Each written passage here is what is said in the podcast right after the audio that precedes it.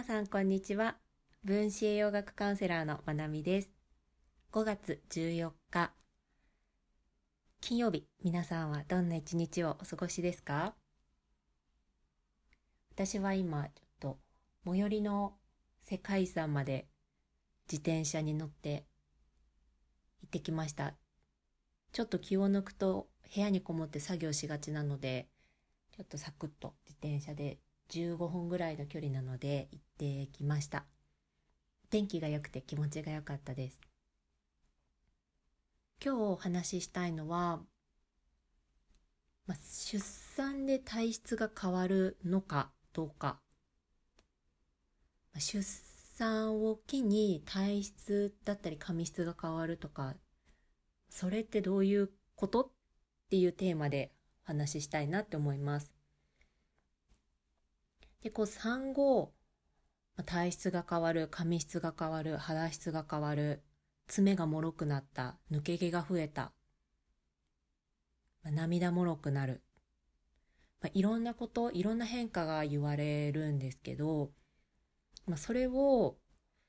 どんな風に、どんな理由でそういうことが起きますよって説明されているのかなって思って、まあ、本屋さんでちらっとそういうコーナーの本を読んでみたり雑誌見てみたり、まあ、ネットでちょっと探してみるとホルモンバランスの崩れっていうふうに書かれているものがすごく多かったんですね。で、まあ、分子栄養学に特化した本を読めば、あの、鉄の不足とか、まあ、栄養、質的な栄養の不足みたいに書かれてるものもあるんですけど、それ以外だと、ホルモンバランスの乱れ。で、まあ、出産っていうのはすごく大変なことだから。で出産した後はストレスがいっぱいの生活だから、まあ、ホルモンのバランス崩れちゃっても仕方がないよね。出産ってそういうものなんですよ。だから産後休める時には休んでくださいねっていうニュアンスのものがすごく多かったんですね。で、それを読んだ時に、そっかと思って、ホルモンのバランスが乱れるとか、自律神経もそうですけど、自律神経のバランスが崩れるって、ただ偶然起きることではないんですよね。人よりちょっとストレスが多いからホルモンバランスが崩れるとか、うん。まあ、ストレスがあるから自律神経が乱れるみたいに言われるんですけど、そこの間っていうのがきちんとあって、まあ、ストレスを受けた後に、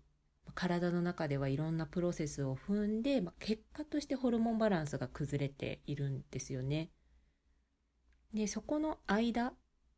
そこのプロセスっていうのを生化学とか生理学の側面から理解することができるのが分子栄養学っていう学問なのでだから私は好きなんですけどなんかそこを伝えずにホルモンバランスの乱れですよとか言われてしまうと解決できることも解決できないんじゃないかなっていう風な印象を受けました。で分子栄養学を学ぶ中で症状とか問題悩みって言われるものにはそれぞれ理由が存在するんですよね。例えばすごくこう鬱っぽい気分になる時って神経伝達バラ物質のバランスが崩れていたりホルモンのバランスが崩れていたり。じゃあそれらが崩れる理由って何かっていうとそれらのホルモンとか神経伝達物質を作る全躯体って言われるものそれらのホルモンとかの材料がそもそもなかったりとかその材料があってもうまく使えていないとかそれらのホルモンになった後の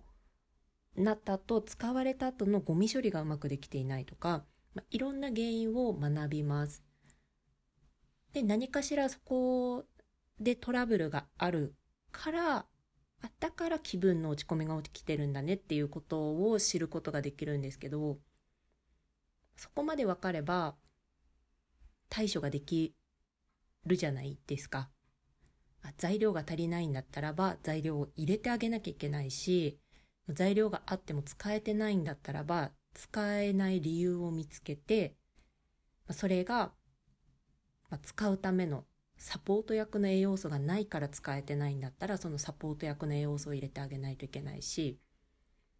で使った後のゴミ処理がうまくいってないんだったらそれのゴミ処理をうまくできるように。それがそうやって対処していくのが栄養療法であるんですけど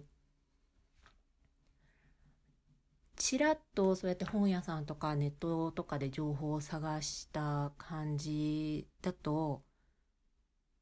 それらの問題これ産後に出てきた悩みとか問題っていう原因が出産になっちゃっているように聞こえてうーんってなんか出産をしたら絶対抜け毛が増えるものでもないし出産を経験したらメンタルバランスが崩れるわけでもないし、もう誰彼貧血になるわけではないんですよね。なので出産が原因ではなくって出産を機会にそれまでにあった問題が明るみに出ているだけなんだと私は思うんですよね。うん。なので、なんかもし産後の何か問題悩みとかがあって悩んでいる人がいれば解決策はあるから一人で悩まないでねっていうふうに思っています。でやっぱりあそっかってまだまだメジャーじゃない学問だからやっぱり広めていく活動したいなって強く思ったきっかけでもあったんですけど、やっぱり抜け毛だったりとか、メンタルバランスの崩れとかは、栄養療法が結構力になれるところかなって思います。で、産後のトラブルって、分子栄養学が得意とするところ以外にも起きがちだと思うんですよね。例えば骨盤の開きとかはいくら栄養を取ったとしても、うん、間接的にいい効果を生むかもしれないけれど、直接的な変化を生むことはできないですよね。そういうフィジカルな部分に関しては、体の構造の部分。なので、そういう時はそういったプロに相談するのがいいと思うし、うん、妊娠線とかになると、妊娠線って、まあ、栄養の状態がしっかり整っていて、まあ、前回お話しした乾燥肌とかにも栄養って影響しているから、栄養がしっかり整った状態であれば、できにくいとか、そういうのはあるけれども、一回できてしまった妊娠線を栄養の力だけで消すっていうのは、私は今のところそういった症例とか話っていうのは聞いたことがないんですね。やっぱりこうコラーゲンをしっかり作り出す栄養的なアプローチっていうのはあるんですけど、結果として妊娠線が消えたっていうのは私は今のところ聞いていないです。だけどこれは、まあ、美容整形の界隈でもやっぱり妊娠線って消せないもの薄くすることはできるって言われてても消せないって言言われているのが今の現状かなって。で、最近はあのアートメイクで妊娠線を消すような施術なんかも出てきてはいるので、うーん、そうだな。なのでこう、ママになったら諦めなきゃいけないとか、メンタルバランスも抜け毛もなんか涙もろくなることも、なんかホルモンのバランスの乱れだから仕方がないっていうふうには諦めてほしくないなっていうふうに感じました。そう、なので、うん、やっぱり栄養の力ってすごいなって改めて実感もしたし、それをこう広めていく活動、やっぱりそうだな、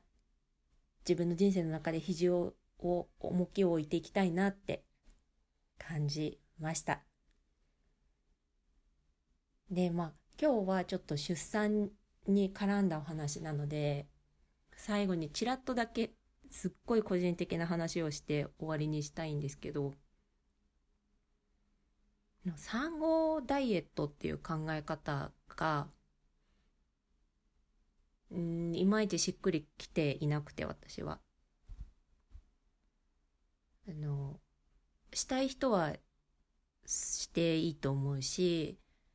こうより良い状態を求めてこう取り組んでいる人って素敵だなとは思うんですけど、そのそもそものところ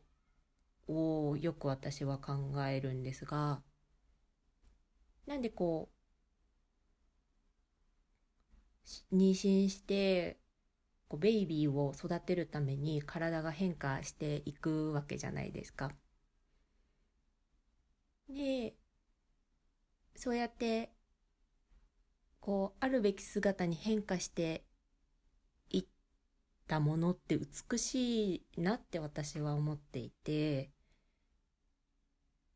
それを三千に戻すっていうのが、うーんっていうふうに思ってます。これは、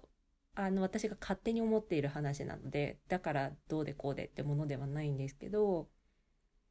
なんかこう、母になった強さの、ってすごい美しいなって思うんですよね。妊婦さん特有のあの美しさもあるし、母親になった人の強さってあるなって思います。それは母親じゃ、母親として経験がない人と比べてとかではなくて、そういう一つの美しさのカテゴリーがあるなって私は感じているので、うん、なんかむしろバージョンアップしているのに戻すことに必死になって欲しくないなーって思ってます。やっぱり栄養って失われるので出産で。で、失われた栄養をしっかり補うのって結構大変だと思うんですよね。で、その時期にやっぱり痩せることにフォーカスしてしまうと、うーん、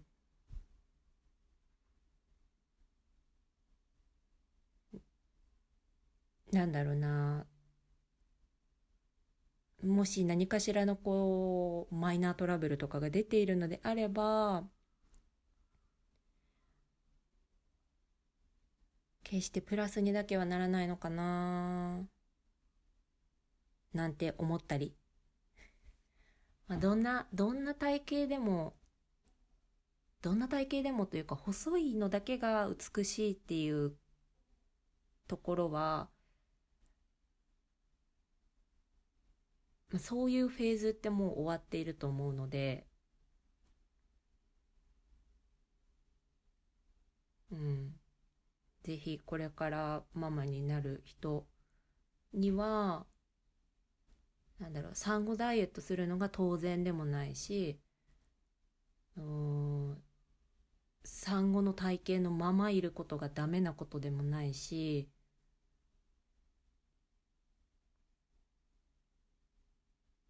なんだろう、その体型をご自身がどう思うかっていうのはまた別として、なんかこ